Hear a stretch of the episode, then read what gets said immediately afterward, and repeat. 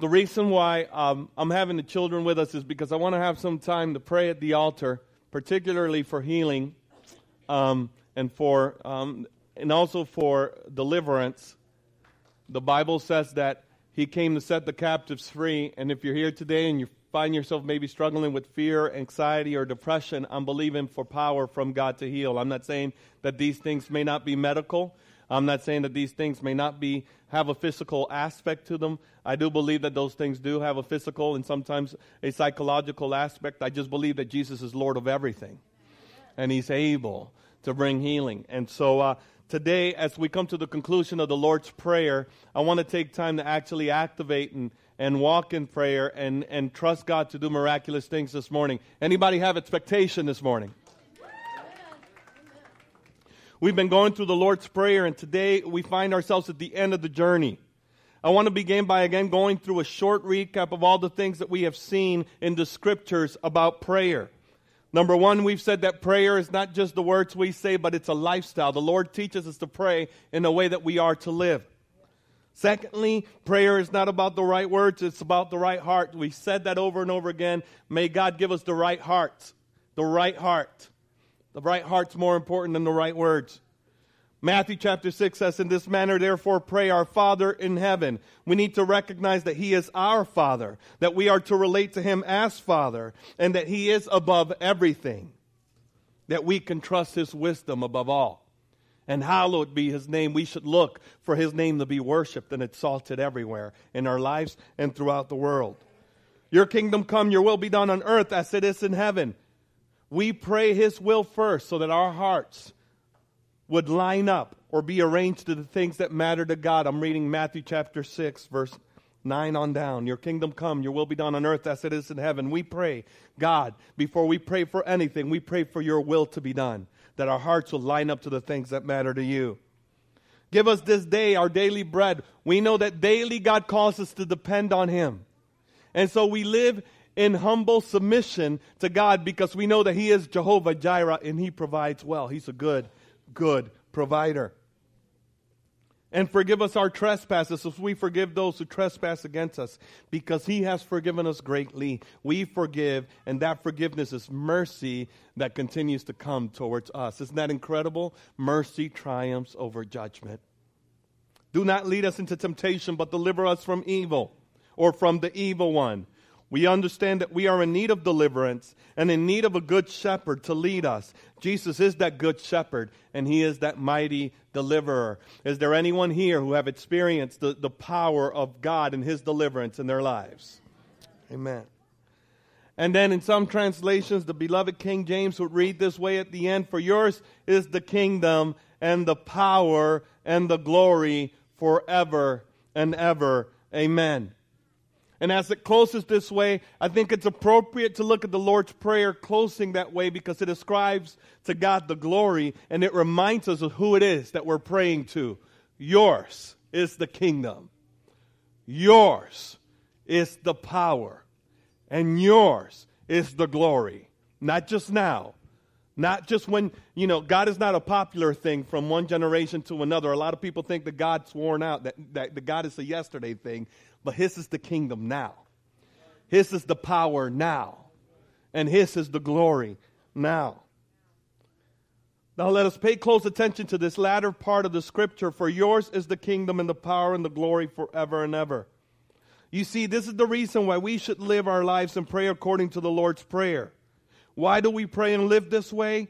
Because we rest in the assurance that the kingdom and the power and the glory is His. The kingdom is His. And to us, that means that he has all the authority in this world. And that his kingdom even has dominion over darkness and even the darkness of this age. You ever heard people say things like, you know, your God can't relate.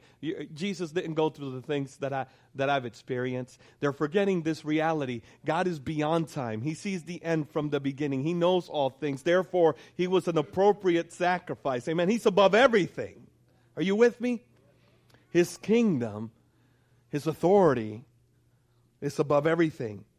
His, the power belongs to Him. And to us, this means that He is omnipotent and that nothing is outside of the reach of His power if He wills to do it. We serve a mighty God. He has power to do mighty things. And I share with you this testimony. You may hear it a lot, but it's my testimony, so I'm going to share it again. When our daughter was born, she was born with something that we call uh, is called cystic fibrosis. She tested positive for that. A night before, the Lord said to me, Pray for her lungs. I didn't know that she was born with that diagnosis.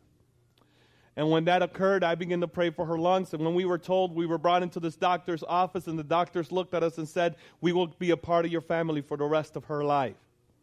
Doctors, we started to study this thing, and this thing said that she, her, the average lifespan of someone with cystic fibrosis is 36 years old of age. Cystic fibrosis is mucus that begins to destroy the organs in the body. We came to the church and we began to pray and we began to fast and we wept I was in a fetal position. It was the one time in my life my wife held me because I didn't know what to do but to cry. I had no power over this, you see. I couldn't change this reality. Be, we begin to pray and we begin to pray and ask God for a healing work. We had some tests done again and she came back negative. The doctors didn't want to believe it to this day. They don't want to believe it. They don't want to receive it because they believe a sweat test can produce different results or whatnot. But we would go year after year to get some breathing tests to see where she was at. They say that CF kids breathe about a 75 to 80, percent and they say that some kids that breathe normally read, breathe about 90 to 95%. Mia has always breathed around 120%.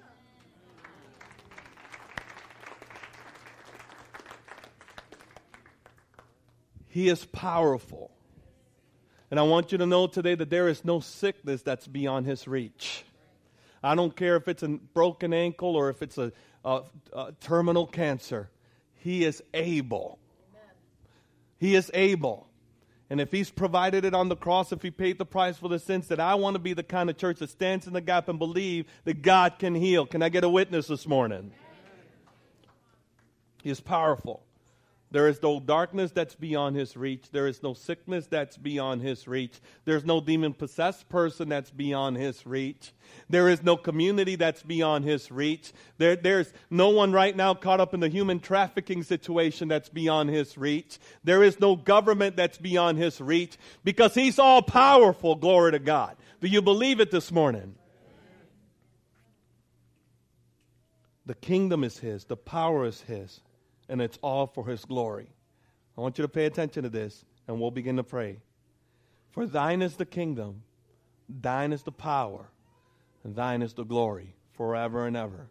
Amen. And I want you to understand this that by allowing the kingdom authority of God in our lives, by saying, God, we want to be under your authority, under your kingdom, what we're actually saying is, God, we want your power to flow through us.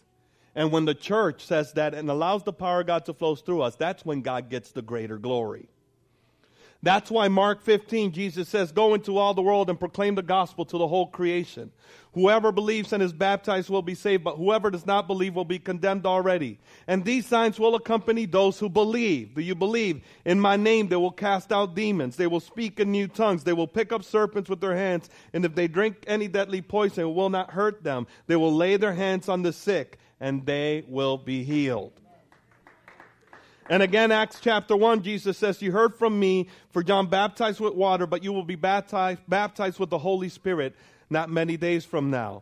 And then he says again in verse 7 It is not for you to know times or seasons that the Father has fixed by his own authority, but you will receive power when the Holy Spirit has come upon you, and you will be my witnesses to the ends of the earth. Amen. To Jerusalem and in all Judea and Samaria and to the ends of the earth. You see, this is exactly what's happening in the disciples in the book of Acts when they are baptized in the Holy Spirit, when they're healing the sick, even with their shadow, raising the dead, declaring God's judgment, delivering the demon possessed, praying for handkerchiefs and aprons, and those being taken to the sick, and those having power to heal, and setting free the demon possessed, and then having the, uh, the anointing to deliver, being taken from one place to another in an instant, and during the heart the harshest trials, experiencing the earthquakes and seeing the prison doors open and being let out by angels for the sake of His glory. That's the power of the Holy Spirit. This is what Paul speaks about in Romans 15. For I said, I do not speak of anything except what I've seen in my own life, that from Jerusalem to Illyricum I have preached the whole gospel accompanied with signs and wonders for the glory of God.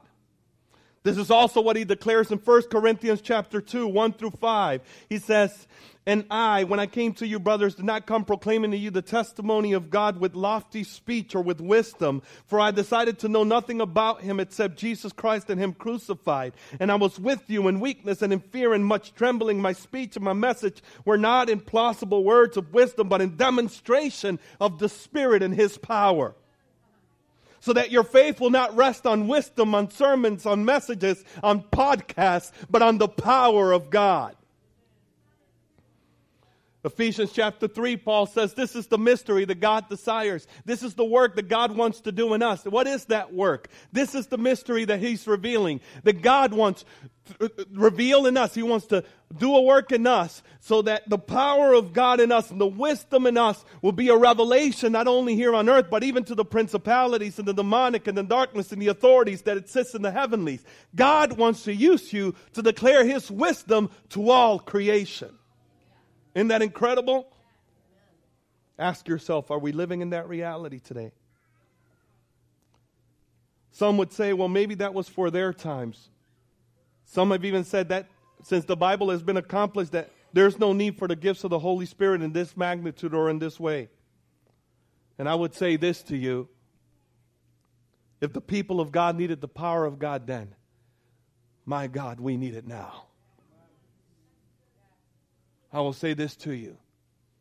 We have not been saved by the power of God so that we can live by our own strength. You think you've been delivered from all the addictions you've been delivered from so that you can now try to make this on your own strength? You think this gospel is about speech and the things that we affirm in our minds? The Word of God says that something occurs in the spirit of a man or once he is a child of disobedience. But God so radically transforms our lives that now we belong to him and we are children of light. That is a spiritual dynamic that brings power into the life of the believer. So much so that we no longer have to give ourselves to the dominion of sin. And rather than being lorded over by sin, we now live in the kingdom of light, which gives us power to say no to sin and to train ourselves, even our flesh, to honor God. I'd say to you, we're in desperate need of God's power. And I would say that part of the issue with the church today is a lack of dependence on power of God. A willingness to have good doctrine, but have no encounter. I don't want to be a church with just good doctrine. I need to encounter God. I need to be baptized by the Holy Spirit of God. I need to encounter the miracle power of God today. And the rock, I tell you, the rock the name of Jesus, as long as I'm a pastor here, we're going to seek to encounter God every time we get together.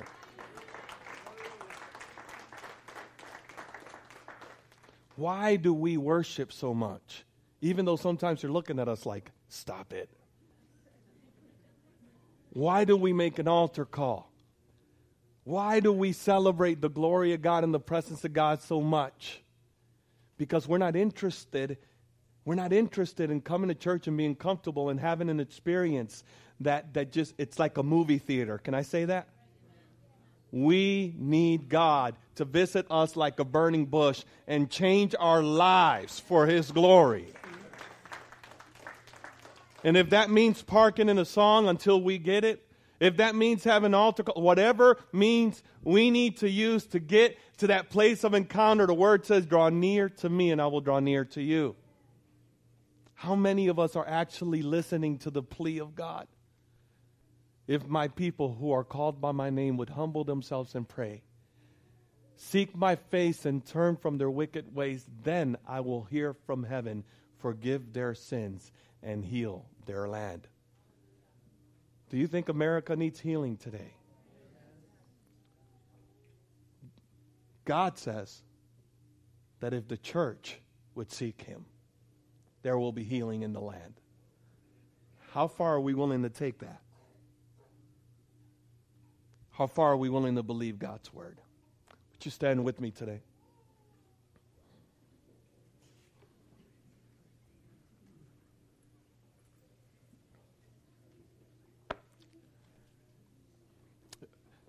All the altar workers of the house, would you come up to the altar right now?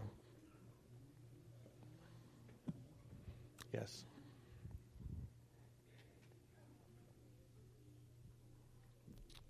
Hallelujah.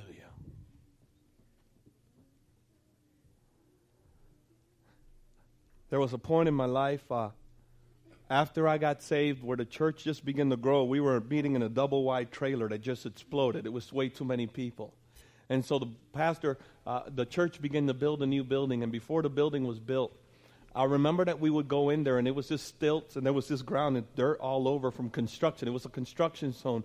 And we, the young people, a bunch of 15 and 16 year old people, they just begin to pray there. And we would pray there for long hours. And the prophetic just began to move. And this 15 year old girl started to prophesy and speak God's mercy and forgiveness over the people that gathered there. Some of us were so moved by the power of God. There was a young man that fell out in the presence of God, and that cement and rolled all over. He was so out in the presence of God. We had to carry him in a car, take him home. His mother had to take care of him, right? And then he woke up in the morning a new person. and I was visiting that building and I was preaching in that building this last Wednesday. And I said to myself, God, how I long for your glory.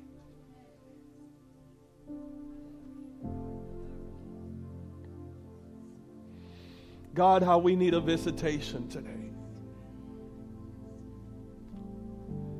Do you know you need a visitation from God today? Do you know how desperate we are for the glory and the presence of God in our lives? There's power. There's power. There's power in the name of Jesus. If you believe, these signs will follow. These signs will follow. We're entering into an age where doctrine is not going to be good enough, people. We need the power of God. We need the power of God. Do you believe it today? Do you believe it today? This is what we're going to do. If you're here today and you particularly need prayer for healing, where's Pastor Laura? Where, where's Pastor Laura? Okay.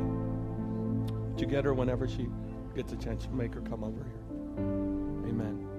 If you particularly need prayer for healing, I want you on this side. If you will come up over here then come here on this side. All those you're here today and you're saying, Pastor, there's I need healing. I don't care if it's a, a, a hurt ankle or if it's terminal cancer. My God has power to heal. If you're here today and you're saying you need healing, you need a healing work in your life. If that's you, would you come up to the altar right here? and uh, we're, we're going to give some direction on how to pray. Come here. I'm going to hang out here, and I'm going to be praying for those who need healing. Amen. Now, most of the altar workers, if you would come here, Mo, would you come here? Eunice, I want you to stay there with me. Eunice, Sandra, come here with me. You guys stay here. If you're here today and you're saying, Father, uh, Pastor, I want to I want to say yes to the power of God. I want to say yes to the power of God. I, I want my life to be filled with the Holy Spirit. I want God to use me. If that's you, would you come to the altar today? You're feeling that, pre- you're saying, you know what, today I just want to say yes. I realize that I've just been coming to church, but I haven't been hungry. I want to say yes to the power of God. Would you come up right now? Would you, would you come up right now? Laura, I want you on this side, this side. The people over here need healing. I want, I want those who are approved workers. Karen, Karen, I want you praying for people who need healing. Those who have faith for healing to be praying. Amen. And if you're here today and you're saying, I need, I want, I want the power of God. I, I I want, I want to experience the baptism of the Holy Spirit. Or I, I want to say to God, yes, if you want to use me at my workplace and my schools, say yes. I want to hear your voice. Do your work in me. If that's you, would you come up to the altar right now? We want to pray for you. Amen. Amen. Now, if you're here right now, what we're going to do is we're going to be praying. So I'd like to welcome you at this time. If you have to go, to go ahead and go. But if you want to linger, my, I encourage you to just hang out and see God right where you're at. Say, God, use me. Do a work in me. Do a work in me. Ask God to just, uh, uh, just do a mighty work, uh, that you would have an encounter, even right there where you're at. Amen. Even right there where you're at. Amen. God bless you. God bless you. Thank you for being with us. We welcome you to come hang out with us, experience the presence of God. Let's begin to pray. Let's get some anointing oil on these. Uh, on these. Breathe, oh breath of God, now breathe. Where's Brother Joe? Is he still breath can help us of? God, now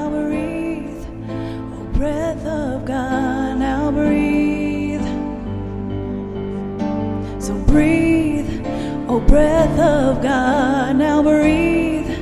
Oh breath of God, now breathe. Oh breath of God, now breathe. Breathe, oh breath of God, now breathe. Oh breath of God, now breathe. Oh breath of God, now breathe.